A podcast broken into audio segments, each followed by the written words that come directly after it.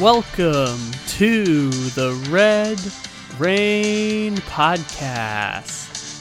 Here is your host from Revenge of the Birds, Walter Mitchell. Thank you, Kyle Little Rock Ledbetter from Slam Diego, but now of Sacktown. Welcome back, Cardinal fans. Uh, it's an exciting week with the uh, two um, college uh, All Star games, the Shrine game tomorrow night, and then, of course, the uh, pro- the Senior Bowl, where Cardinals coaches are coaching up some pretty fantastic prospects this weekend. So um, that's pretty exciting as we, you know, during the two week layoff before the Super Bowl. And, you know, I've been thinking a lot lately about how one game can affect people's fate and and I have a number of Cardinals related scenarios that I want to talk about. But but before I do, I I, wanted to share um, how one game affected my life, um, and uh, maybe later share an experience that I had that certainly changed my life. But and I, I I'd ask all of you to to think about an experience that you've had or one game that you've had that changed your life in certain ways, um, for good or for bad. Or sometimes, if it happens for bad, it ends up being good. well, you know, so uh, it, it's a, it's a crazy phenomenon, but um, in my book, uh, stories I tell my high school English students, I wrote about this one game. Um, where my dad had a strong influence in um, helping me swallow some pride um, and not quit. Um, it was uh, it was always a lifetime goal of mine to play for Greenwich High School with all my um, my buddies that I played in the Greenwich um, uh, Babe Ruth League, Little League, Babe Ruth League, Senior Babe Ruth most of my best friends were were baseball players that I played with or against. Um, and Greenwich High had a very storied tradition of being one of the best uh, baseball high schools in the state of Connecticut. And you know, I was playing uh, actually in in you know the Babe Ruth leagues against Mike Young, Steve Young of the 49ers, older brother of course, Steve Young came through there later um, and uh, was probably the most uh, famous Greenwich High School alum athletically in the school's history. So, but um, but it was always my lifelong goal to pitch with the Greenwich Cardinal on my jersey, and um, but un- unfortunately, my parents thought that I lacked the academic discipline to handle public high school. So they sent me away to a private boarding school uh, called Canterbury School in New Milford, Connecticut. And I screamed, kicked, and hollered, did everything I could to prevent it. But, and even when I got hazed by seniors my freshman year, was uh, they ripped my clothes off, shoe polished me from head to toe, and squirted fresh tubes of crest up my nose and threw me off the uh, senior terrace for me to run back naked, shoe polished with with uh, toothpaste dripping from my nose um, into my dorm where faculty were walking down for the evening dinner because the dining hall was in the freshman dorm. When I called frantically home to ask if my parents would come save me, they were like, "No, you're sticking this out." Um, and um, so it was just I it was a fate I couldn't have you know avoid. And um and it prevented me from playing from for Greenwich High. And but I had my one golden opportunity play with Greenwich on my jersey when um, I was asked to to join my my buddies in um, the Greenwich for the Greenwich's team in the Stamford Twilight League that was formed by Bobby Valentine, which was kind of a semi-pro league after you know college players and and um, and and professionals and and uh, all my buddies were playing on the team. The coach was coach was Timmy Teufel's dad. Timmy Teufel ended up playing for the Mets and winning a, a world championship with them in the infamous Bill Buckner through the legs series against the Red Sox. Timmy was a starting second baseman.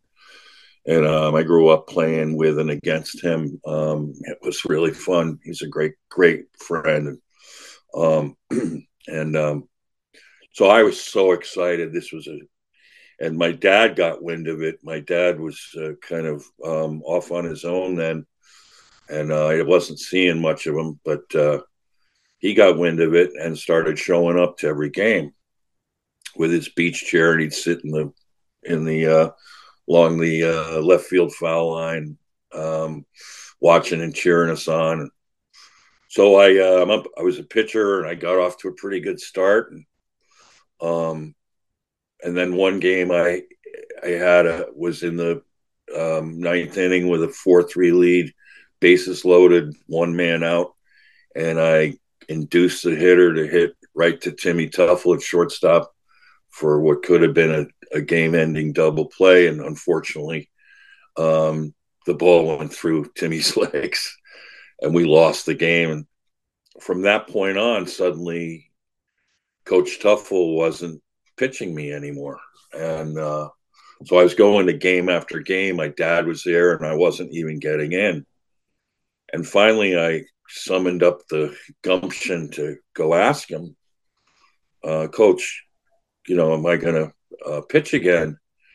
And he said, Yeah, Mitch. Uh, as a matter of fact, you're going to pitch the second game of Saturday's doubleheader um, in you know uh, the afternoon double doubleheader we have at Benny Park, um, and uh, so get yourself ready for that. I said, "Oh, thank you, Coach. I can't wait." He goes, "Yeah, you bet."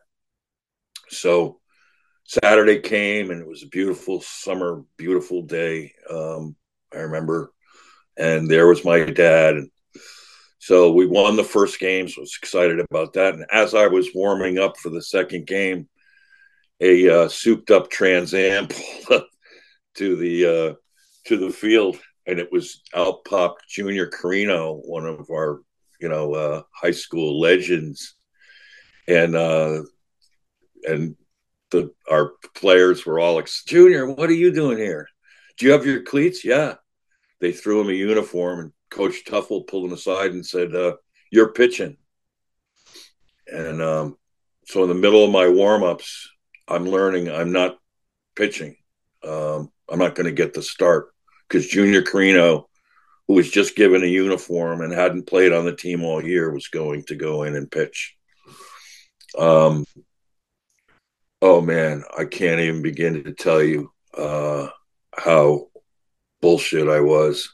Um, and I, I, I just ripped my jersey off, threw it in a trash can, and was storming off the field into the parking lot towards my car when my dad intercepted me. And my dad was had this uncanny knack for kind of um I don't know, sort of having a perspicacious, intuitive way of kind of analyzing situations and predicting outcomes and stuff. And he stopped me in his tracks. Listen, I saw what happened and you have every right.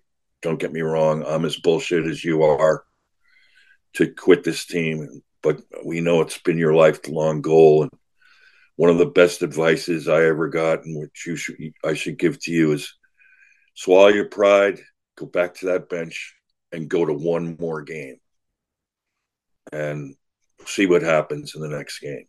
Now, the next game was Monday night in Wilton um, against the number one team in the league. And our ace pitcher, Didi Pasquarelli, was slated to pitch that game. So, yeah, I going to one more game seemed, you know, silly because there was no way I was going to pitch that game.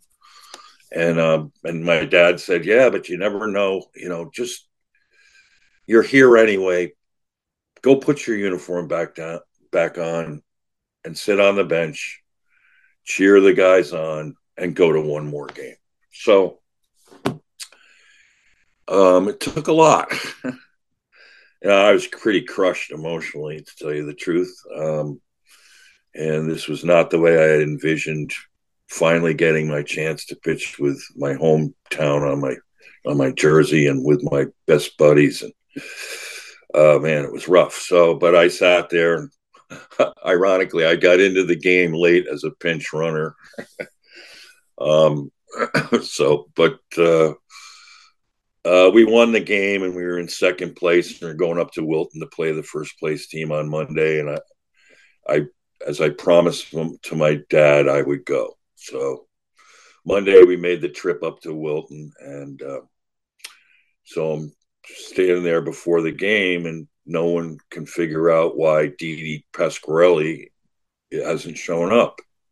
And suddenly we get word that Didi Pasquarelli, who was working for the Greenwich Oil Company, uh, um, had an emergency oil job um, and couldn't couldn't make the game. So Coach Teufel pulled me aside and said, "Mitch, you're starting." Um, and you know, here I was going up against the number one team in the in the uh, in the league, but I didn't care. I was just so fired up. Um, got in the game and finally got my chance to pitch again. And um, the, in the ninth inning, the game was two to one. We were ahead, and uh, bases loaded, two outs. Um, Coach Stuffle came out. He said, "You got you, you got um, anything left in the tank to get this hitter out?" And I, I said, "Yeah, I've gone this far. I got to finish it, right?" He goes, "That's right, Mitch. Get it done." So um, I induced a ground ball to Timmy Teufel and this time he picked it clean, flipped it second. We won the game two to one. And um, my dad was just, you know, I'm just looking at my dad. We were both rolling our eyes at each other, just like, wow, dad, how did you pull that one out of that? He goes, you did, not not, not me. But I said, no, dad, it weren't for you, this would have never happened. My teammates were just awesome. They were just hugging me and, and, um, the next game I pitched, and this is no lie, was the only no hitter I threw in my life. Um, it was against Westport home. Um, and I was so, it was 11 to nothing. One of my best friends who was watching the game, Jimmy Dunster, who was a legend in, in, uh, in Greenwich, who uh, was a um, college All American linebacker at Jacksonville State who had tried out for the Dolphins and was like the last guy cut. Um, he was there. I was working with him for him that summer, and he drew up the great game ball for me, and um, it was just like surreal. And then uh, a few games later, we're in the playoffs, and the first round, Coach Teufel um, asked me to pitch, and it was such an honor. Um, I pitched seven, and Didi Pasquarelli came in and pitched the the uh, next two, and we won over Stamford one to nothing. And um, so that in the next game we lost to Wilton, and the season was over. But everybody was really happy with how the season went. We finished in second place, and um, it was just such a great experience. And uh, I owed it all to my dad. Um, and it's one of my fondest memories of my dad and it's a great mantra in life one more game because how many times do we quit things out of pride or hubris or or whatever um, and and feeling totally justified to do it I, I felt like i was but dad helped me to realize that quitting is not the typically the best option and um, so show up to one more game and who knows what um, so I wanted to wanted to preface uh, this, my examples that I'm going to use um, with with that little anecdote um, from my past that's pretty meaningful to me. But uh, but I'm just really struck these days by how one game altered and changed um, Kliff Kingsbury's life, Kyler Murray's life, um, and how it impacted those things, and how I think potentially it can it can affect Jonathan Gannon's um, career. Um, I'm going to go back and start at the um, Texas Tech Oklahoma game in November, early November of 2018, where um, Texas Tech came out. Texas Tech was seven. Wait, wait, was uh, five and three coming into that game, and uh, Oklahoma was like seven and one, I believe. So they their only loss was to Texas they would end up avenging in the um, Big 12 championship game. But, and Kyler Murray was, of course, on fire. And then before that game was that now infamous uh, press conference with, with Kingsbury, who said, if I had the one number one pick in the NFL draft, I'd take Kyler Murray.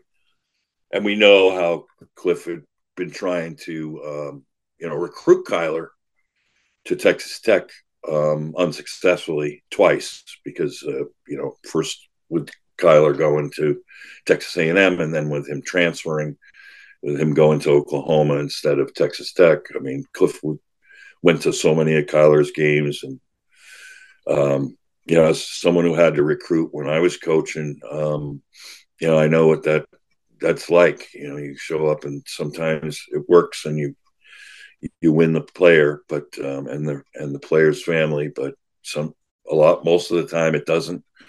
But you just keep trying, and but that game at Texas Tech was I watched that game live back at the time. And I was so curious, and it, I mean, I was fascinated with Kyler Murray not only just because of how dynamic he was on the field, but I'm an Oakland A's fan who had watched the A's draft him in the first round at pick nine of the MLB draft. And I was amazed that the A's gave him the opportunity to play football that year. Um, and uh, now I was like kind of wondering how this might affect my Oakland A's. Uh, but you know, I was also mindful of the fact that there was a lot of football left, and we had to see what was going to happen.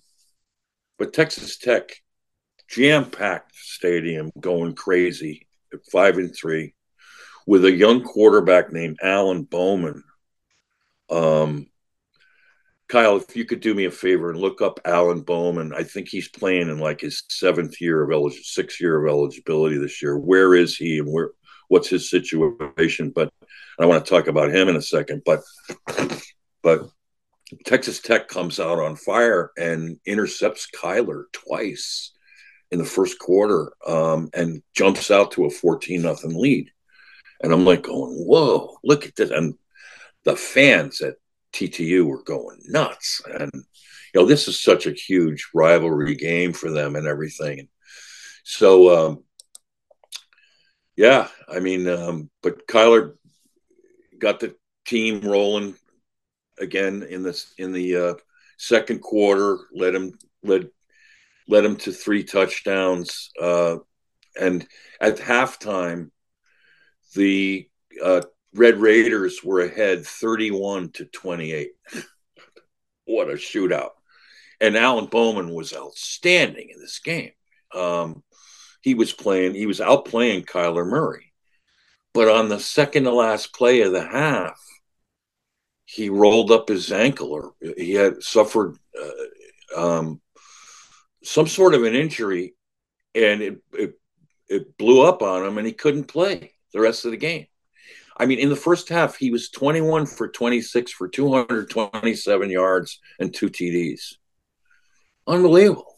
I mean, he was he was he was balling big time, and he was running the football too, and uh, to convert key third downs. And this was just shaping out to be one of the great quarterback shootouts of, of the season, you know, and so I was all, you know, I had to stay up for this one. And in the second half, uh, amazingly, with second string quarterback um, Jett Duffey, Texas Tech stays in it. And, um, you know, they've, in the third quarter, Kyler um, threw a 46 yard TD pass to Lee Morris to put Oklahoma up 35 to 31. Texas Tech answered with a field goal to cut it to 35 34. Trey Sermon on a 20 yard run makes it 42 34. But um, Jett Duffey comes back with a four yard touchdown pass to Zach Austin to make it 42 40. Uh, there was a defensive PAT conversion. They tried to, on the two point conversion, uh, to try to tie the game. Texas Tech uh, coughed it up, and um, it was run back by Robert Barnes. So it's 44 to 40, Oklahoma. Then Kyler led him on a drive because they get the ball back 51 40. And then Jett Duffey on a one yard run cuts it to 51 47, um, 46 rather. Um, and they tried a two point conversion, which failed. That was with 146 left in the game, and they tried an onside kick and were un- unsuccessful. But it was just, and in that game, I was just so amazed that how much Kliff got out of Jett Duffey. Um, you know, a second string quarterback who clearly wasn't as talented as uh, as Alan Bowman, but uh, but imagine, and this is the thing about this one game. Imagine how fates were changed that day, or or career paths were changed, because if Texas, Texas Tech wins this game, I mean they become bowl eligible at six and three.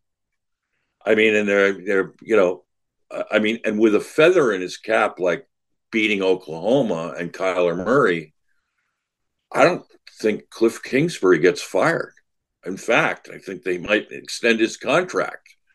Um, but uh, I mean, and, and, Texas Tech had 473 yards of total offense in that game and 23 first downs. I mean, it was it was so impressive. I was just like, wow. And unfortunately, with Bowman now out, and this is the thing about Texas Tech is when you're not that deep, you know, and late in the season playing Big 12 teams, it's t- it was tough and um, tough to win as Kliff found out and everybody found out, and Kliff ends up getting fired.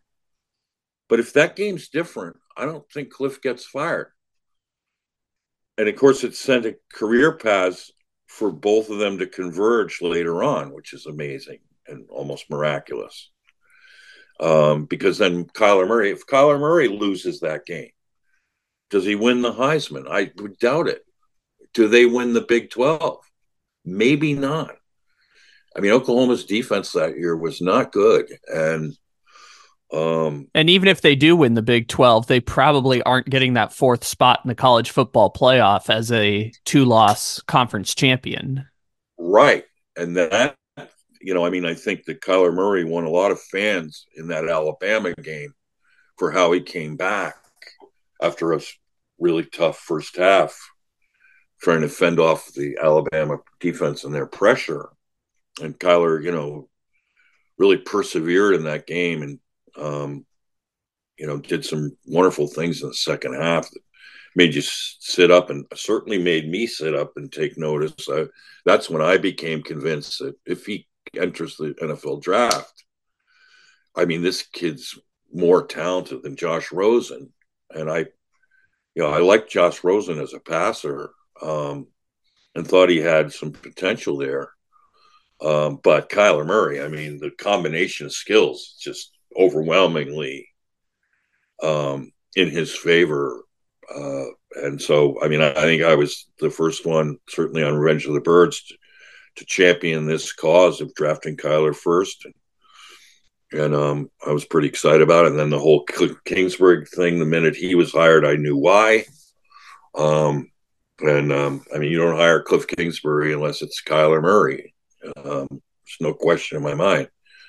Um, was then, and I, I, think that you know uh, it was obvious to me, and particularly when Michael Bidwill said that uh, Ernie Accorsi um, was a key. Um, Accorsi was a, a key um, confidant advisor in this decision to hire Kliff Kingsbury because Ernie Accorsi's noted as the GM who was known as the QB guy.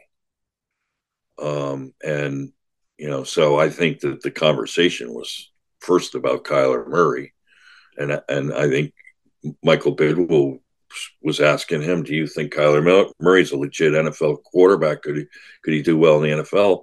Apparently, I, that Ernie Accorsi was like, "Yeah." Is he better than Josh Rosen? Yeah. Who do we get to coach him? Keep him in the in the system that he's always played in, Kliff Kingsbury. Wow, didn't think of that. You know, um, so it's just fascinating to me how that one game shaped a certain amount of fate.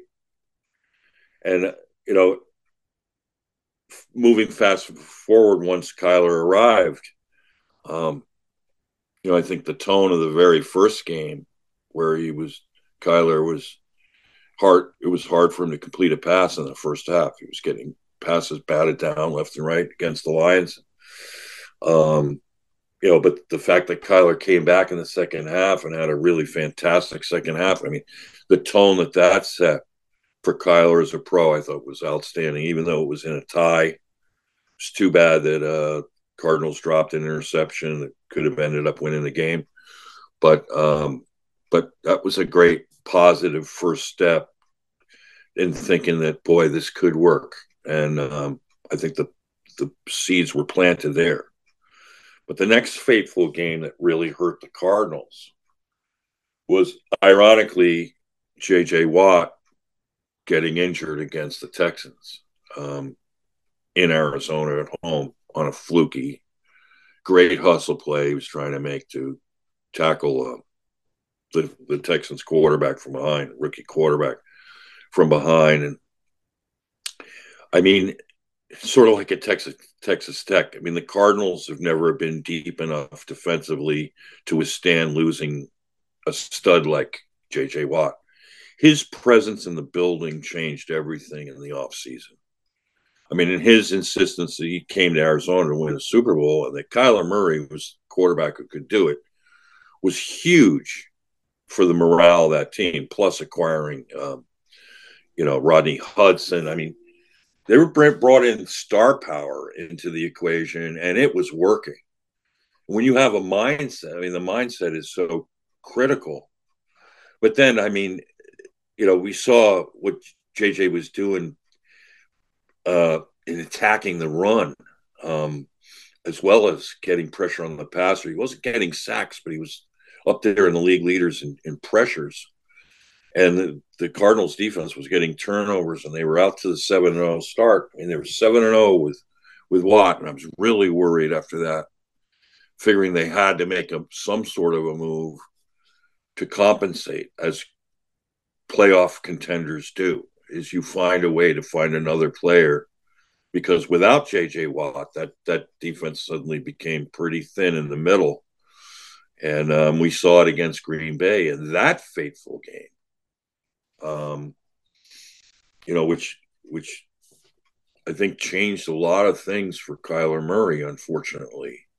Um, you know, um, that took a lot of wind out of his sails, and of course, it was adding injury to insult after the the uh, the miscue, the missed audible to AJ Green. Um, and this great comeback that the Cardinals were making, they could have pulled it out. I mean, they even a field goal there would have tied the game at least and sent it into overtime. But but Aaron Rodgers was missing all his key receivers in that game, but it didn't matter because they were running the ball with Aaron Jones um, and AJ Dillon, you know, ad you know, ad nauseum right through the Cardinals defense. They're controlling long drives, clock control, and you know, so to be in that position to still be in a position to either tie or win the game at the end of the game was so great. But um, you know, I think that that game was, as it turns out now, it looks like it was, it was the game that created the kind of friction between Kyler and and Kliff that persisted from that point on. Because you know, and you can just imagine um, the frustration that that uh, Kliff may have felt with that audible coming off a timeout where he had a play design that he felt was going to win the game. Um, and Kyler checked out of it. This would have been now the second play in a row because he had a, Kliff had another play called on second down where um, Kyler audibled out of it and ran the the um, uh, speed option that resulted in his high ankle sprain, um, where he got t- twisted up by a by a Packers defensive back who came in and rolled on his ankle. That was fateful. But you know, when you have when you give quarterbacks autonomy, they want full support and everything um, to be able to do what they do. But then at the same time, when you have a head coach who you know, particularly coming off a timeout, who's got a play dialed up that, that he thinks is really going to work there, to just be on schedule and run it. Um, and then you had, you know, so following that, um, you know, that was a, a game changer for their relationship. I I believe that was a turning point because Kyler is never really the same since, um, and hasn't been the same since he struggled down the stretch, as we know. Came out of it for one game against the Cowboys because going into that stadium is a special thing for Kyler, and you know he he uh, he got it done again there on the second to last game of the season. You know, but then the Rams playoff game, which is a turning point too, because whatever happened in that game, you know, at the end of that season, affected Kyler's, you know, attitude towards the next season and his focus on his contract and everything else. Um, you know, and for a year that uh, the Cardinals had were having the Super Bowl in their building, um, it was so unfortunate that uh, Kyler was missing OTAs. The whole offensive line and top receivers were missing OTAs hadn't been on the field for two years in OTAs. So, you know, that would have been three years in a row. Other teams were taking it full advantage and, you know, just so unfortunate. But, you know, so losing JJ Watt and in a way losing Kyler Murray's, you know, um, whatever it was that prompted Kyler to scrub his socials and make the Super Bowl weeks about him and his bag and um, his potential future with the Cardinals, which was pretty much threatened by the the the agent, um, was all very, you know, uh, altering. I mean, particularly for Kyler and damaging nationally for his reputation coming off his worst game as a pro, and then now pulling these antics, and you know, um, and on a national scale, it was not received well. And then, of course, the, the leaks from the Cardinals that people have now um, assigned to Steve Keim. Um, and that's the, the rumor that Keim was the one leaking to the media how Kyler had leadership issues that they wanted to, to uh, you know, um, improve and this and that. It was just created a total mess and and a quagmire which you know the the organization couldn't come back out from in a year where you would have thought you know if they could get motivated by that game which JJ Watt was because he was in the building the very next day after it continued to work and it's miraculous that he even played in that game. But you know a game in which somehow Vance Joseph decided it was a good time to bench both Zaven Collins and Isaiah Simmons. This was Simmons playing such a great game in Dallas just two weeks previous. Um, it's just bizarre. There's just so many things about that game that were pivotal um, in so many ways. It was something that that uh, uh, you know if if the players hand it, handle it with maturity, they fight back hard and they do it together and they do it all the right way. And unfortunately, that didn't happen. But then another huge game, which people perhaps have um, underestimated, was the Cardinals game against the Eagles. Um, you know, amazingly, without OTAs and Kyler being out all of training camp with injuries, the when the Cardinals came in, you know, when the Eagles came in to play the Cardinals, the Eagles were four and zero. The Cardinals were two and two. And if the Cardinals win that game, they get to three and two. The Eagles, the Cardinals knock the Eagles off of their undefeated streak into four and one. It'd be one game behind the Eagles in the NFC conference. Um, and you know, so and the Cardinals had, oh my God, they had such a go- golden opportunity in that game. They played a really good game you know how good the Eagles were and on what a role they were on. Well, this was a nip and tuck game that Cardinals tied it in the second half. Um, and then the Eagles got a field goal. The defense stopped them from getting a touchdown. And now the Cardinals had the ball and they're driving. And then came the fateful short slide of the first down from Kyler and the miscommunications or Kyler not picking up that he was short and um, spiking the ball on third down, leaving Kliff with the choice of either going for it on fourth down or kicking the field goal to tie it. And Kliff decided to kick, try to kick the field goal, and it was wide right.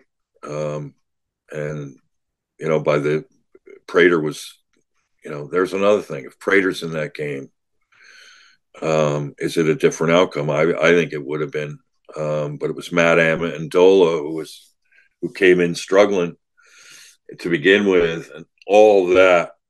I, mean, from that point on, the Eagles just started soaring and soaring and building on that, and the Cardinals started um, swooning, unfortunately. Um, and um, you know, it's it's amazing how one game can be pivotal. I mean, Bruce Arians in a year that they were heavily favored to win the Super Bowl in in um, you know 2016. Later admitted that the Cardinals' first week loss to the Patriots took the wind out of that entire team's sails. I mean, talk about one game changing fortunes, and that was the beginning of the end for BA. You know, um, so but that Eagles game was so critical and it was so close it's so much closer than people realize that if the outcome of that game is different it, could have been a totally different outcome for both teams seasons and then you know for jonathan gannon what would have, would that have meant and what's disappointed me is i went back and looked at that game how why Gannon didn't notice that Isaiah Simmons was the best defensive player other than J.J. Watt on that field for the Cardinals. He uh, led the team with 13 tackles that day and was all over the place. Um, oh, man, I mean, I don't know why you make don't make a mental note of that. And um, but anyway, so and then of course the Super Bowl game for Gannon. How um, how that affected his career. I mean, now that this week we've seen teams um, give hefty raises to coordinators for them to stay and shun head coaching jobs, as Bobby Slowik did with the with the uh, Texans, which is incredible, and then Ben Johnson did with the Lions. I mean, talk about one game changing everything. I mean, those how about one season changing everything for them in, in that them being so um, tied in and on board with what with the direction of their current teams that given a raise to come to stay with and part of the part of the solution moving forward um, it's more attractive to them than taking um, the Seahawks or Commanders jobs. It's pretty impressive, you know. The same thing could have happened to Gannon. I mean, particularly if the Eagles won that Super Bowl, and he had already intimated that they were paying him more to come back after the M- NFC Championship game, where he said, "I'm coming back. Um, they're they're paying me." Um, so you know, whatever happened in that interim, we sort of know. Um, in those two weeks in preparation for that game was a game changer. Which we Dan. also know to be true because, you know, Vic Fangio was offered more money by the Eagles than the Dolphins to go take their defensive coordinator job this cycle around. And as of right. the previous hiring cycle, Jonathan Gannon was the 32nd highest paid head coach in the NFL. I don't know how that's changed given the latest right. hiring cycle, but you know, at the time, he was the the lowest paid head coach in the NFL. Right. It's just curious how Gannon too. Like I I don't quite understand this, and nobody's explained it to me that in a way that makes perfect sense to me yet. But I mean, when Steve Steichen went into Indy, did he take charge of the offense? Hands on? Absolutely. Look what happened there. I mean, Gardner Minshew just got tabbed for the Pro Bowl. Gardner Minshew. um, so crazy. Today. I know. I mean, look what he did with Minshew and with Richardson before Richardson got hurt. I mean, he was calling the plays. Did DeMeco Ryans take over the defense as he came in to Houston? you betcha. I mean, Matt Burke is the has the title of DC, but he's the defensive line coach. He's not making the calls there.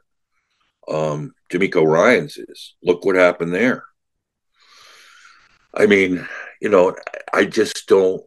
So, and J- JG said as a condition, he wouldn't take the Cardinals' job if offered if they expected him to call the defense. And I mean, to watch the Cardinals defense suffer in the manners in which they did this year and not have an intervention of sorts. I mean, and and hiring a 30 year old defensive coordinator without experience, um, who, by the way, I like Nick Rallis, and I think eventually he's going to be really good. And, um, you know, but that's a lot to heap on a 30 year old shoulders um, without a anyone in the building who's called defensive plays before. You know, I don't even have an advisor or a mentor other than Gannon who doesn't want it himself. Um, that still is like bizarre to me that that would be a condition that he would insist upon. Now, what Gannon has done with Kyler Murray is laudable. I mean, I was questioning it from the beginning because I didn't know what to expect, and I didn't think Kyler would play this year because of Gannon and the positive impact he's had on Murray. And Kyler said that he and I think the same way. Kyler ended up playing this year, and it was a positive experience. And he shows real growth in that offense, and there's optimism going in to next year with how Kyler fits in that offense, which Kyle and I have talked about and Kyle has helped me grow into an understanding of how well um, Kyler is now fitting in that that offense. Um, surprisingly, in certain respects, um, but yeah, and then hiring Drew Petzing was the best hire, you know, on his staff, um, and so awesome. I mean, from that standpoint, you got the thing moving forward. From the defensive standpoint, um, there's just because of cutting key players and you know that defense i don't know if you can add enough pieces to you know have fans suddenly say not use the excuse of we don't have the talent in one year to rectify this situation but hopefully they can. But it's also ironic that all people are talking about are offensive players at the top of this draft um, when the defense needs so much. It was just mind boggling to me too that the two defensive players that that you know so that Monti Ossenfort didn't do enough in free agency obviously and he had 14 million left over to try to do something with and didn't use it um, more at, at cornerback and more defensive line and then the decision of course to move Collins which by the way Kyle Vanden Bosch said yesterday he didn't get that and he loved how Kyle how uh, Collins was improving and making a mark as a middle linebacker as a Mike the, the year before with 100 tackles. Um, you know, uh, and Kyle Vanden Bosch predicts that they have to have that conversation again this year. Do we move him back? And then put put slide Kyzir over to uh, weak inside linebacker where he was best in Philly. Um, makes a lot of sense, but we don't know whether that's going to happen or not yet. But then, you know, I mean, so you hire, you don't get a, an advisor in the building. You're the defense being called by um, by Nick Rallis, who's never done it before, and your first two defensive players are not defensive linemen, although they're a linebacker and a cornerback, and both of them have medical red flags that you know probably can't start day one. Just bizarre. Um, I, you know, I like both players, and I hope like crazy that, that they're not, you know, you know that they can hold up and play 17 weeks every season and play effectively. And uh, Ojulari has flashed ability, and so uh, you know you like the talent there. Garrett Williams was wonderful in the slot, and then you know like the talent there, but Williams didn't last. He, he tweaked the knee, which worries you because he was the knee that I don't know if it's the same knee, but um, that that had him out. But uh, you know, and then no defensive lineman until the sixth sixth round is bizarre to me.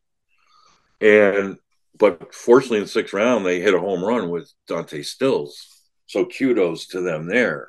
I mean, if you're doing a redraft, I think Stills would warrant a round three or round four pick easily um, in retrospect. So kudos there. But now this year, all fans are talking about are wide receivers and tackles at the top of this with their first two picks. And, you know, yeah, it'd be nice to add to what we have on offense. And, but that will make sense if they can really nail some things down in free agency, like Christian Wilkins, who's got a tie to Derek LeBlanc, who helped coach him in in in Miami, and then you know that with the Dolphins being fifty five million over the cap, and having Robert Hunt, an All Pro left guard, hitting free agency, chances are that Wilkins won't be tagged and he'll be, you know, free to test the market. Um, so I think that's, you know, if you can address this in free agency, that's going to be huge. Picking up a, a, one of the better corners is going to be huge. Um, deciding what to do with Zaven Collins is going to be huge. Um, deciding what to do with Budda Baker. I mean, he's listed in some um, like Spotrac as a free agent because Spotrac knows none of his his remaining salary is guaranteed, and it was kind of a, a reworked contract to make it work for Budda in 2023. But something's got to be done with the contract for him to stay, or if they can't agree to terms on staying, they they're going to have to trade, work a trade. And this week, it's been predicted that um, I think PFF that uh, Budda would be highly coveted by two teams, the Eagles and who else? There was another team there. Um, Eagles have been linked to him for a while. So, um, and Budda would have a market without question. Um, and that's a huge question. So there are a lot of these huge questions. But finally, I mean, in the last game of the season, um, losing a game that they were in full command of, uh, you know, where it almost looked like rehearsed at the end to miss the field goals, which normally, you know, Matt Prater would nail both field goals and to give up 65 yards in four plays a touchdown at the end and a wide open back of the end zone with no pressure on the quarterback, two point conversion. I mean, what's interesting to me is how that game can affect the potential future um, of the Cardinals in that, you know, the the hip hip parade from fans who were like, that gets us, pick number four, solidifies that instead of going to five, and gives us the best chance to get Marvin Harrison Jr., which is, you know, we don't even know if Marvin Harrison Jr. is actually number one priority on Monti Ossenfort and Dave Sears' um, board. Um, because there are tackles there, I think that they really like. You know, you also have um, some defensive players near the top of that draft uh, that could make a lot of sense if they're going to go in that direction. They're also great. My plan B is Bowers. I I love that kid, um, and think with twelve and thirteen personnel with him and McBride, they would be absolutely dynamic and really tough to stop. You know, if Marvin Harrison isn't there. Um, but what happens in free agency is going to be key. But I just want to point out this one game, how one game affects the draft. Is sometimes when you focus on it, here's here's the thing, and this has happened so often, where fans get disappointed when their teams win at the end of the season in meaningless games. Look at what happened to the Texans. You know, Lovie Smith, God bless him. It's like, screw this. I'm winning this last. I'm doing everything I can to win this last game. They're going to fire my ass. I'm going out, giving my players the best chance to win so we can celebrate something at the end of this season. And they do. They win in the last week, you know, and so it knocks them to number two. Otherwise, they would have had the number one pick, which everyone was, you know, kind of clamoring for. Um, and look what happened. You know, I mean, with Carolina making the decision to go with Bryce Young, CJ Stroud fell right into their laps at two. It didn't matter whether they won the last game. And then how they handled the draft. And here's another thing with a pick that I think that will be de- might be debated for years to come was that you know, with the Cardinals had a chance to draft Will Anderson Jr., which the fans wanted vociferously for months. Um, you know, and electing to trade down for the Hall. Um, you know, that trade isn't looking as beneficial as it was because you figured at the time you would have two top 10 picks potentially.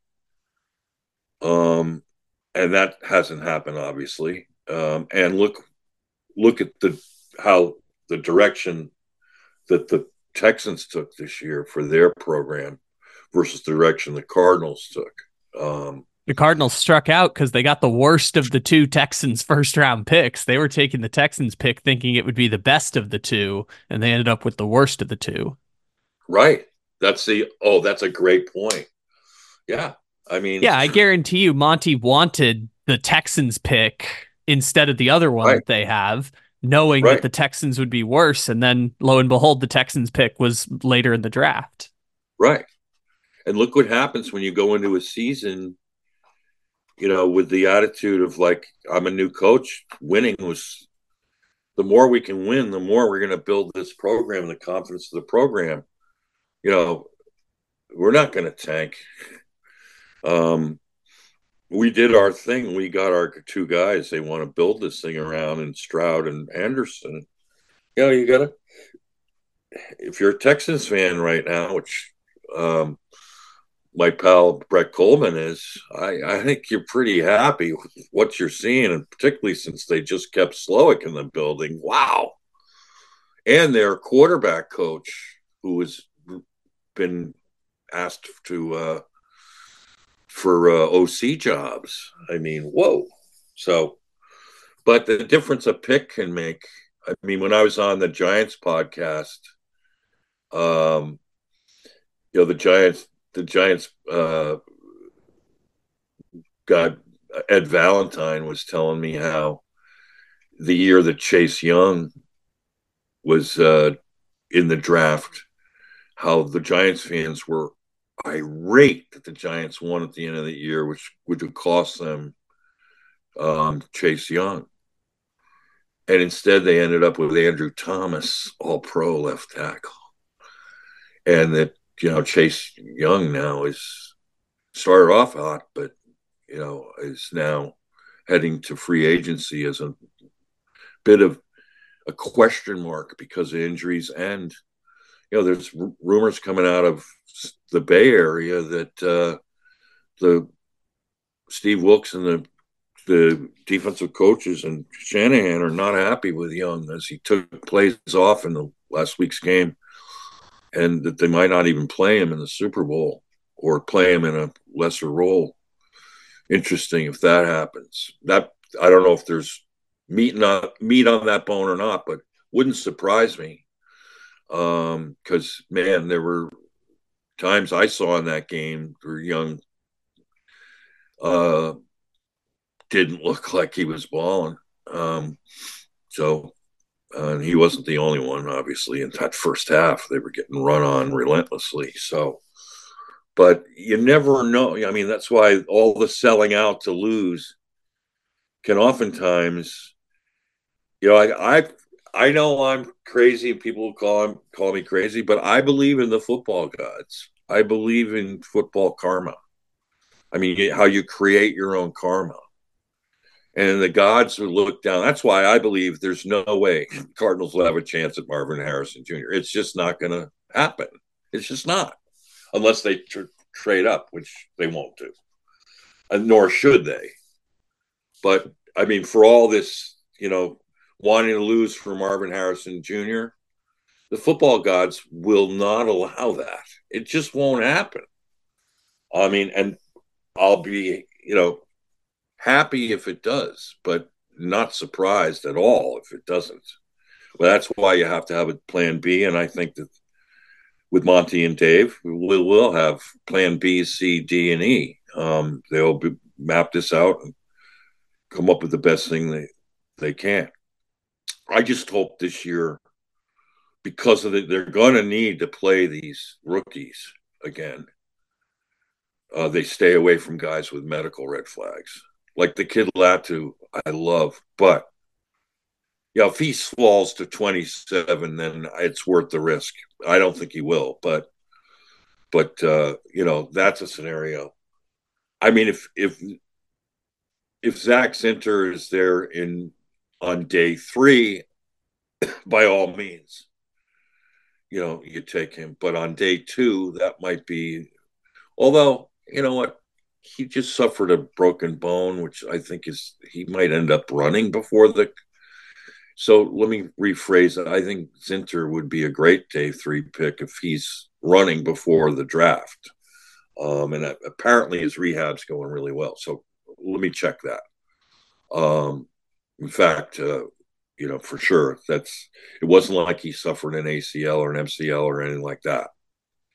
So a broken bone you can come back with much faster and it can be stronger even. Um, so, uh, but how one, you know, trying to draft, trying to lose to get one draft pick is is oftentimes uh, doesn't work out quite the way you'd expect. So, but um, it's just so that game, that last game, we'll see how what the impact is you know, short and long term on the Cardinals. I was really disappointed, obviously, and have been since that we lost that game. So I wanted the team to finally beat Pete Carroll on a last season game. It actually meant a lot to them for because um, they were still in the hunt, and uh, you know, because Carroll has been a nemesis and helping to take out our last three head coaches. Um, you know, had a big impact on all three of their dismissals um, and declines. Uh, so, um, yeah, and then of course uh, I wanted to avoid the first time ever going 0 and 6 in in the NFC West. I thought leaving on a high note would have been so good, especially winning the last two games, and with Kyler. But the buzz is still positive. That's good be interested to see how this affects the Cardinals free agency. Hopefully, they'll get good interest, but I'm a little leery of that. Not sure, you know, um, they've done enough, created enough buzz to be nationally, you know, one of the more, you know, exciting teams to come to for free agents. Although money always talks, I'm not sure the Cardinals will even open up the vault either. Um, whether they'll shun the Bidwill $10 million rule um, is another thing to be seen. So, but it is exciting to see how they're, you know, got these picks and got a big golden opportunity. And, um, and how fate has shaped a lot of things going on here. Vic Fangio, as Kyle pointed out, is now back in Philly. Um, amazing how they got Kellen uh, Moore to be offensive coordinator. Boy, they really um, switch gears for their coordinators in a hurry. In a New York I'm minute. so curious how they're gonna build that offense out with with Kellen Moore because that their personnel is changing. They don't their their entire interior offensive line is going to be gone from the Super Bowl team when when Jason Kelce retires.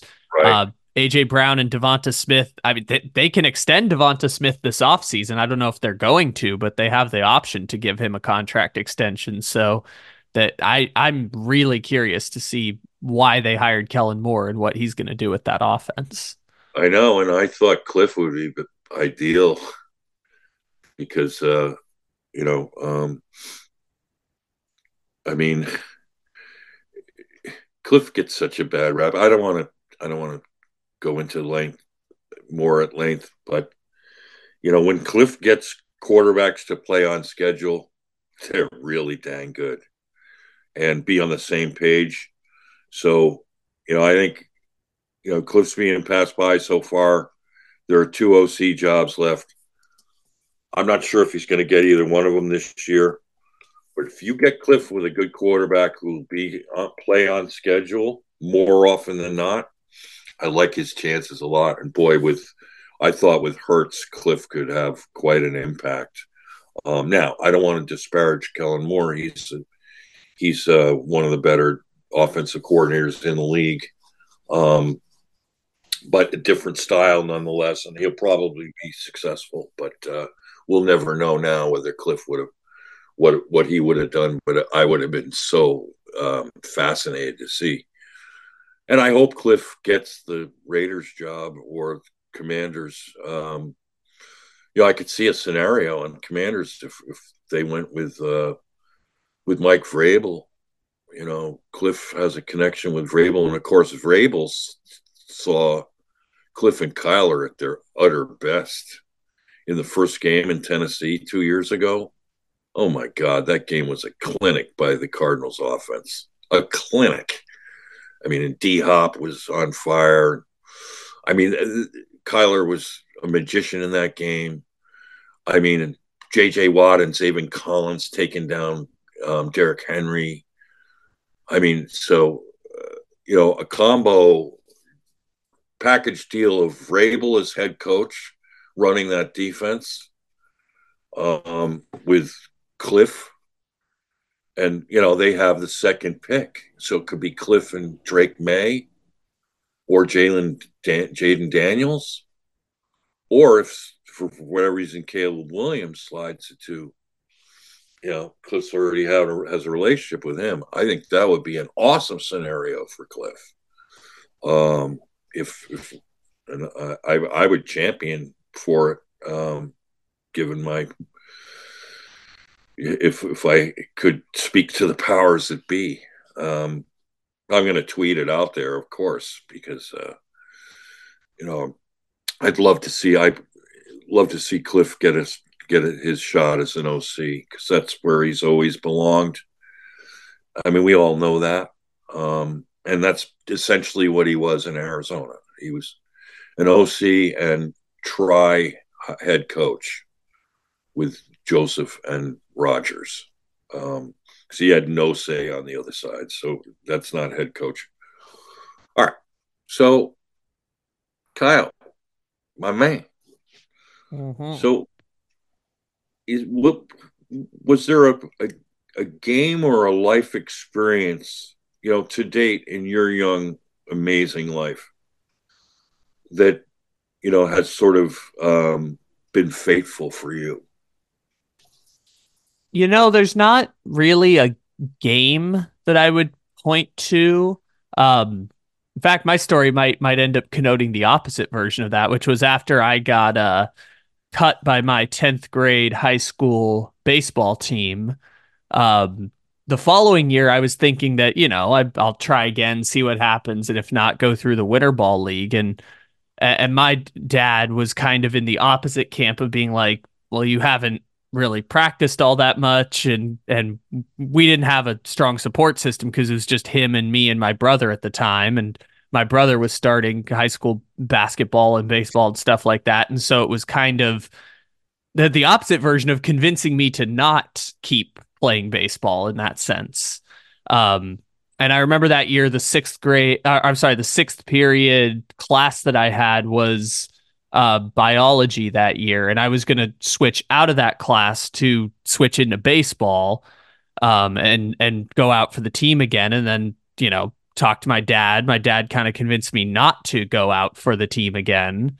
And so after that, I was just sticking with the the class that I had. And I remember that that's ended up being a, a weird blessing in disguise situation, even though it was like, you know, when your life revolves around sports for so long and then sports are gone after that, it's kind of like a moment of like, oh, your identity is is gone at that point, or at least a part of you that, you know, brought you some sort of escape is gone at that point. And so uh I remember I stuck with the 11th grade or the sixth period biology class that year, and it was just a, a magical class, probably the best I've ever had in high school. Not necessarily because I loved biology or science so much, but just the group of right. people that we had in that class.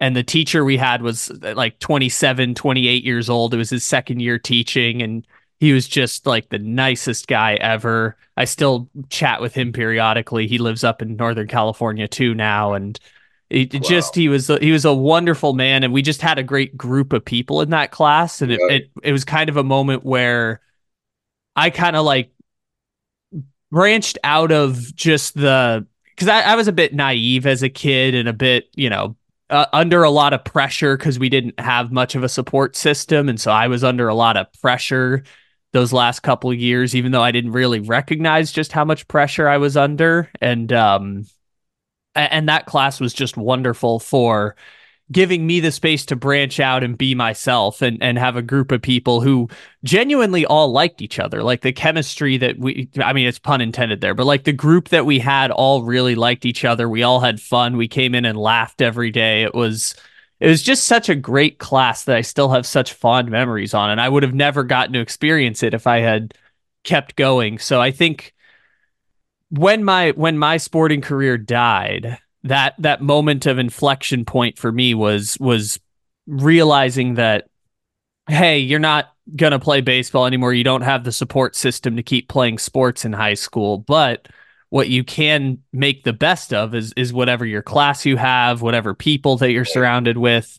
And you could kind of realize that like you have personality and character and you can be funny also and and people actually right. think that you're funny in that kind of sense and you know that outgoing personality kind of came out because I had a space where I felt accepted and included which was never right. really the case up to that point so that that 11th grade biology class was was the beginning of kind of me branching out and also just realizing uh, you know there's other spaces to occupy because I remember after I then graduated high school uh, that summer after that my senior year of high school was really tough. And so th- after the the j- just mentally and like you know mental health type of stuff it was a really really tough year. And you know uh, trying to figure out college without much of a support system and um, you know there's some issues with my dad. And so uh, that senior year was really really tough for me. And then i remember after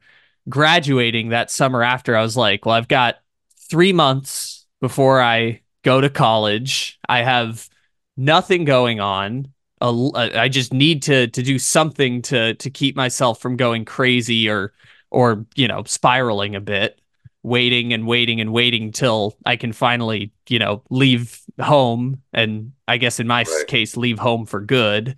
And That's why I was just like, why don't we just like try and figure out how to do a podcast? Why don't we just try and figure out how to do sports talk stuff? And now, right. you know, it, it became just a, a thing to do to escape. And then I got to college and was doing it at 5.30 in the morning during my freshman year because that was the only time I had where I knew I'd be able to record for 45 minutes a day. And uh, the show evolved from there you you found the Take It Easy podcast. A group of friends of ours found the podcast, and uh, uh, you know, I've I've dedicated a, a significant portion of my young life to trying to follow this weird, wacky dream of talking about sports, and a lot of that started from having my uh, having my baseball dreams or having my you know sports dreams be ruined uh, by not having much of a support system, and so I kind of created that support system based on uh, you know who was around me and uh, you know finding a group of people who actually did make my life just a little bit better when I was able to to have those those hours away from home during the week. So, you know, my my moment of inflection, I guess, in my life was uh, the moment that my support system ended my chances of playing baseball, but it opened up this incredible new window that um, allowed me to focus energy not on sports, which you know were fun and all that stuff, but it was just you know I did it because that's what I had always done. I never really asked myself what I really wanted outside of watching sports and knowing sports and all sorts of stuff like that, using that as the escape. But uh, my inflection point in that sense was was the moment that it became clear to me that I wasn't going to play sports anymore, and I got this um, you know, when one door closes, another door opens because I would have never right. had the the incredible group that that built up my confidence and built up my personality in my my uh, sixth period biology class in 11th grade. That that that year was really important to me. So that's that's my inflection point of sorts. And and from there there's some other you know moments of just looking up and being like hell why don't we try and follow our dreams? Why don't we try and have some affable personality and and things of those sorts that I felt like I wasn't really allowed to have when I was uh when I was younger. Wow, what a great story and meaningful story because um I often every year to my cl- classes, every one of my classes, I would I would say to them, you know, there's typically, if you stick with education, you go to college, between high school and college, there will be a course that might change your life and a teacher. Um, and um, I'm such a believer in that. For me, it was a college Shakespeare class at Boston College, which was so hard, no one wanted to take it. And I was one of four students in there. And uh, the professor pulled me aside after on the last day um, and said, I think, you know, you're a sports fan, right? I said, yeah. He said, yeah, I, you're so good at this Shakespeare stuff. I had gotten a C in the class, the highest grade in the class, but this guy didn't give higher than C's. So I was kind of astonished he was saying that. And he said, you should t- teach this stuff, high school, um, high school and coach the sports you love. That's just an FYI, just a hunch but I think you'd be great at it. And to that point, I was, I, mean, I was looking at him sideways, like me teach? Are you kidding, coach? Um, but you know, planting seeds. I mean, you meet that key teacher, you meet, you're part of it. Now, there's nothing more invigorating than being part of a team. Look at that Lions team, for example, or that Texans team that's just so galvanized and or being a part of a class because classes are great teams You like you're working together to to to learn is just awesome. So when you were relating that experience, it gave me goosebumps to think of all that. And um, just as a closer, you know, not sometimes, you know, like you said, one one door closing and another opening. This is still so bizarre to me, and I just want to say how sometimes thing hap- things happen in life, and at the time you think it's just so bizarre that they would happen, but it would have, to happen for a reason that you wouldn't know at the time that maybe later on you would. But Mike had my longest tenure as a head football coach was at Rivers School in Weston, Massachusetts, near Boston. And I was hired. I turned them down like three or four times, but they just kept coming back. The head of the board of trustees there wanted a football coach who could help save the program because the, the independent school league of 16 schools wanted to kick them out of the league because they've been inept in football for too many years and their games were were just blowouts. Um, and he especially wanted this to happen because his son was a upcoming sophomore and he he was a football player and basketball and baseball player. And I ended up coming in there as football, basketball, and baseball. The first year I coached all three. And I wanted to because I wanted to attract kids into the football program. And um, you know, the first day of football practice, I was there. Fortunately, I brought a six foot four inch quarterback who was this great, unbelievable kid with me. But we walked out there for the first day of practice. There were 15 players on the field, 15 in a varsity football program. So we had to comb through the halls and bring out every athlete we possibly could. Fortunately, we were able to do that. But by year three, we had our first non losing record in like ages and we were back and the program got good enough that Belichick sent his sons to play football there. Um, later on, I was not there then, but but here's how I got fired, or not let go. It wasn't fired. In private school, you live on year to year contracts. There's no tenure or anything. So we had a change in leadership, um, which often happens, with a headmaster who wanted to de-emphasize athletics suddenly, and it didn't bother the head of trustees any longer his son was now a senior and was going to be leaving the school. And the the head of board tr- trustees who did everything possible to get me in the school was the reason why I got fired.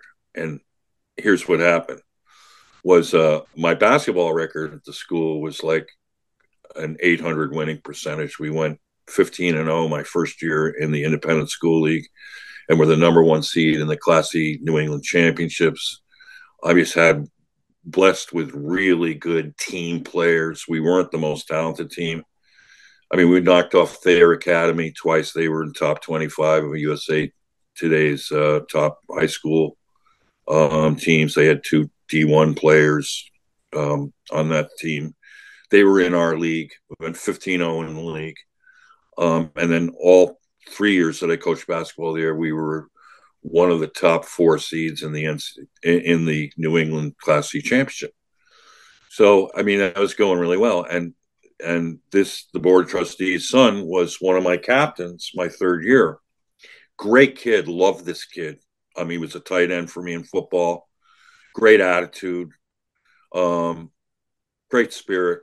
Uh, but we're playing Thayer in the last game of the season, and they're, I think, we're undefeated, and we scrap back and with it behind by one, we make a steal and pass ahead to Andy, who was my captain, son of the board of trustees, and unfortunately, Andy missed a wide open layup, which would have won the won the game, and Thayer grabbed the rebound, and we had to foul him, and they made the free throws, and the game was over. I felt awful for the kid.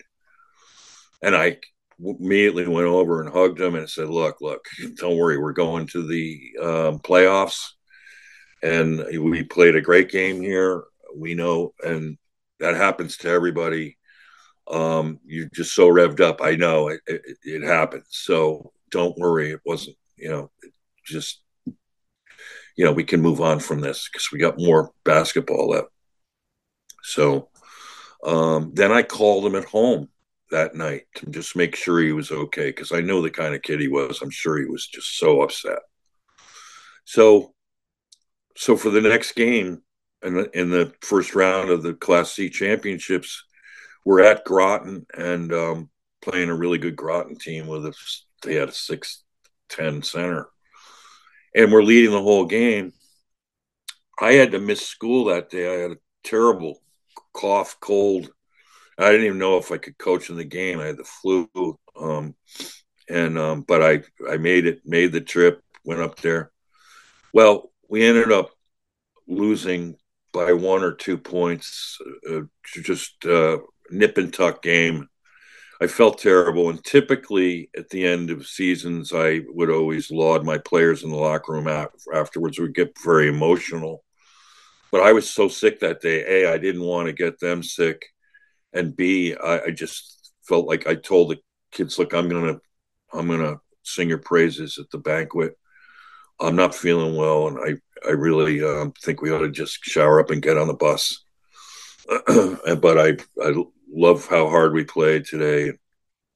Um, so anyway, so after, so a week later, I was called into the headmaster's office, and there was the athletic director, and there was um, um, like the few of the school's administrators, and I was like, "What is this?" So I sat down, and the headmaster said that uh, they'd received a complaint um, from Andy, who complained that he missed the layup in the Thayer game because you always made him too nervous to play as well as he could. And I was like, what? He said, yeah, in fact, um, he's pretty distraught about it. And as a result, and we've kind of found this to be the case um, with other players, um, you're not going to coach basketball here anymore. I think I had the highest winning percentage in school history there. Um, somehow, some way, I was being, and at the end of next year, we're going to coach football for one more year. At the end of next year, we're letting you go. And I was just like, can you imagine? Um, and also, oh, and the other complaint was that you always laud your teams at the end of the last game in the locker room. It's often very emotional. You skipped that, and Andy thought it was a real diss. And I explained to him again the reason why I was sick as a dog and I didn't want to infect them more and give them more exposure to it. And I just wanted to get on the best as fast as we could. And it was going to come at the bank, which I did. I, you know, praise these kids all up and down. Now, I mention this because, you know, I mean, this is how precarious and thing things can get. And so many of you have stories like this or something akin to where you got totally blindsided by something at work or in a relationship or something, something that came out of the blue that made absolutely no sense. I mean, I had a really good rapport with this kid, really good rapport. And I, I imagine he was pressured by his his father. And the reality occurred to me almost immediately that now that and I wasn't coaching baseball anymore because I couldn't do all three seasons, but I had attracted enough kids to the program where I didn't have to. Well, um, you know, it, it just dawned on me that the very minute my usefulness to the head of the board of trustees ended because my last game coaching his son was over and the season didn't end the way that he had dreamed for his son. I was out. I was out. That's how things can work. Didn't matter that, you know, how the program was doing. Didn't matter. It's just that, um, you know, it was vindictive. It was like, you're done. And, but I mention this because at the time, of course, I was just so, you know, just so flabbergasted and appalled and then became disgusted at these year to year contracts in private schools that I just said, you know what? I'm going to go for my public school certification. I, I can't, you know, I can't be vulnerable like this. I need to go to into a system where you have a union and you have protection from stuff like this which should never happen. I mean, I never, here's the thing I never had a chance to face my accuser. That's the other thing. I said, look, I want to talk to Andy's dad. and Andy, no, no, no, nope, they don't want to talk to you. It, it's it's a done deal. I said that's unfair. I mean, there's another side to this story, which I'm trying to explain. It doesn't matter. It's you know they were like, you know, you're they don't want to talk to you, so we're not going to make them.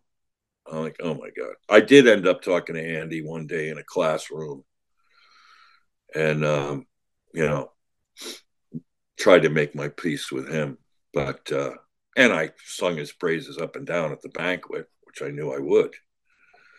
But um, so I was out at Rivers after doing what I was hired to do, probably better than than some people might have imagined. Um, but uh, you know, wow, that's it's that's how precarious these you know life situations can be. But here's the rub. Here's the amazing thing was that that decision led me to Foxborough High School, which became my home of homes for schools, where I was greeted and privileged to work with the greatest group of kids and families I have ever met. Um, blue collar, grateful, appreciative, hungry to learn, run through brick walls. I was able to coach basketball there. My last team went the deepest a Foxborough team has gone in the men in the boys basketball tournament, Southeastern Mass. That was awesome. Had just a great, great 21 years there of um, the back end of my career, and uh, I, it none of that wouldn't have happened. And sometimes when weird stuff happens, like somebody breaks up with you because of some silly reason, it's not really the reason, but you wind up feeling like my good buddy Steve would always say to me, Walter, she's doing you a favor. um, that, you know, I mean, sometimes when bizarre stuff happens, it's for the when you can look back at it at the time, it's it's heartbreaking but then you can look back at it. So I look back on now that game, the Thayer game where Andy missed the layup, was the game that changed my life forever for the good. And I'm sad to think it was a game that brought Andy down because I love that kid and I loved coaching him. But, you know, that's the bizarre thing about games and what can happen afterwards. Um, that uh, adds a dimension to not only the you know sports but to life in general of how uh, can dictate um, career paths or personal paths like in kyle's case of um, finding that dream team of his in that ap in that in that um, biology class, junior biology class that uh, they turned into a show now, AP Bio. it's on TV now. So here's the thing is that I'd love to hear from you. Tell us your story. What what was a pivotal moment in your life? Was there a game that changed something for you or a life experience like Kyle's um, AP bio class let's open up a storytelling avenue on Revenge of the Birds. I posted that question at the end of this, you know, on the link to these podcasts, but it's a fascinating thing. And, um, you know, I'm hoping that, that, uh, that it'll create the kind of, uh, inter understanding and interaction among us as members on ROTB that knowing each other better, um, walking, being able to walk for a minute in somebody else's shoes and see what you've been through can be very inspiring. I was very inspired by Kyle's um, Kyle's uh, story about AP Bio, and um, I want to thank him. Any final remarks there, uh, co-host? Oh, I very much enjoyed your story about uh your your private school coaching job and and having it end and opening up a door for you to go back and get public school certified and then you know making your way to Foxborough it's that that was a very sweet story to add on to it and it is that idea of like you mentioned right at the end at the end of whatever journey you're on you can look back and think of how uh the, these moments that were devastating in the moment turn out to be these incredible positives in your life and uh looking back, ooh, how many years is that now for me? Seven years, seven calendar years now. Right. And thinking back to that, it's like, oh my goodness. The the the 16 year old me thought this was devastating. And and you look back in hindsight and it's like none of it mattered. And it led you on this path to following your dreams and making you realize that, you know, once you once you leave home and get to start your own life, you get to make whatever you so choose of your life. And uh if right. you want to follow your dreams you can uh, you have a support system there to support your dreams and you can chase them as to the fullest extent that you're willing to sacrifice for and uh, that's that's one of the lessons that i learned out of those two years of uh, those last two years of high school where uh, a lot of my motivations came into to focus so i really liked your story about that because you know 21 years later you can look back and think that was the the the turning point of your your professional career and uh, right. a turning point for the better. And to be honest, I owe my getting my teacher certification to move on. I I applied by the interview route where you go before a panel of principals and superintendents in the Boston area um, where I was. Um, so I had all these super 12 superintendents. They could, so I walk in and I'm seated. The first question is, what makes you think you can teach public school? I mean, there's always this disdain for private school teaching or whatever. So when I explained to them how I ran a dormitory with Mo Vaughn in there and how I woke Mo Vaughn up every day and then coached him in, in three sports, um, they're like, Mo Vaughn? I said, yeah. I said, and in fact, we had Saturday morning classes. They're like, Saturday morning classes? Yeah. Um, and we had to chaperone dances, and I had to tuck the kids into bed every night. And, you know, I did this for 15 years, um, you know, or 11 in private boarding schools, and then four at Rivers uh, in a private day school. But there were a lot of, you know, similarities there. I said it's a whole lot of bonding with kids, and um, I loved it, and I think I'm I'm pretty decent at it, and love to do it at a public school. Stamp approved. Once they heard Mo Vaughn, I mean, my mom had a great saying, and I love it. Is that she'd always say, "E equals MC squared." After that, it's who you know in life. And uh, how true can that be? You know, I mean, in other words, you either have a stroke of genius or the stroke of genius is tapping in on the people you know. And um, so I was really blessed to uh, have so many great kids over the years. But to wind up at Foxborough, which I call my home, and of course to be there during the Patriots uh, meeting Gronk. I mean, it was just so so many great. Things. Now it was tough. There were a lot of tough aspects that, which I'll get to another time, because nothing's easy. It's not as simple as I just went in there and everything was perfect.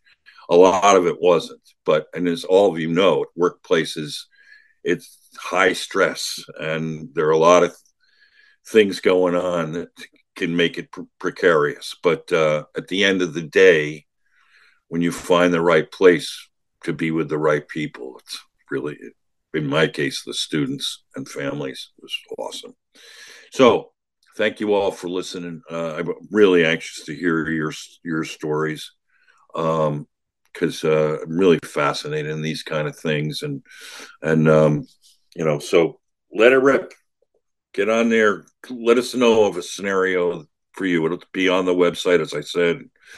Continue our discussions on Twitter at WBJ Mitch and revengeofthebirds.com for Kyle Little Rock Ledbetter and myself, um, and for all of you, may the red rain shower down on you into the red, red sea. Red rain.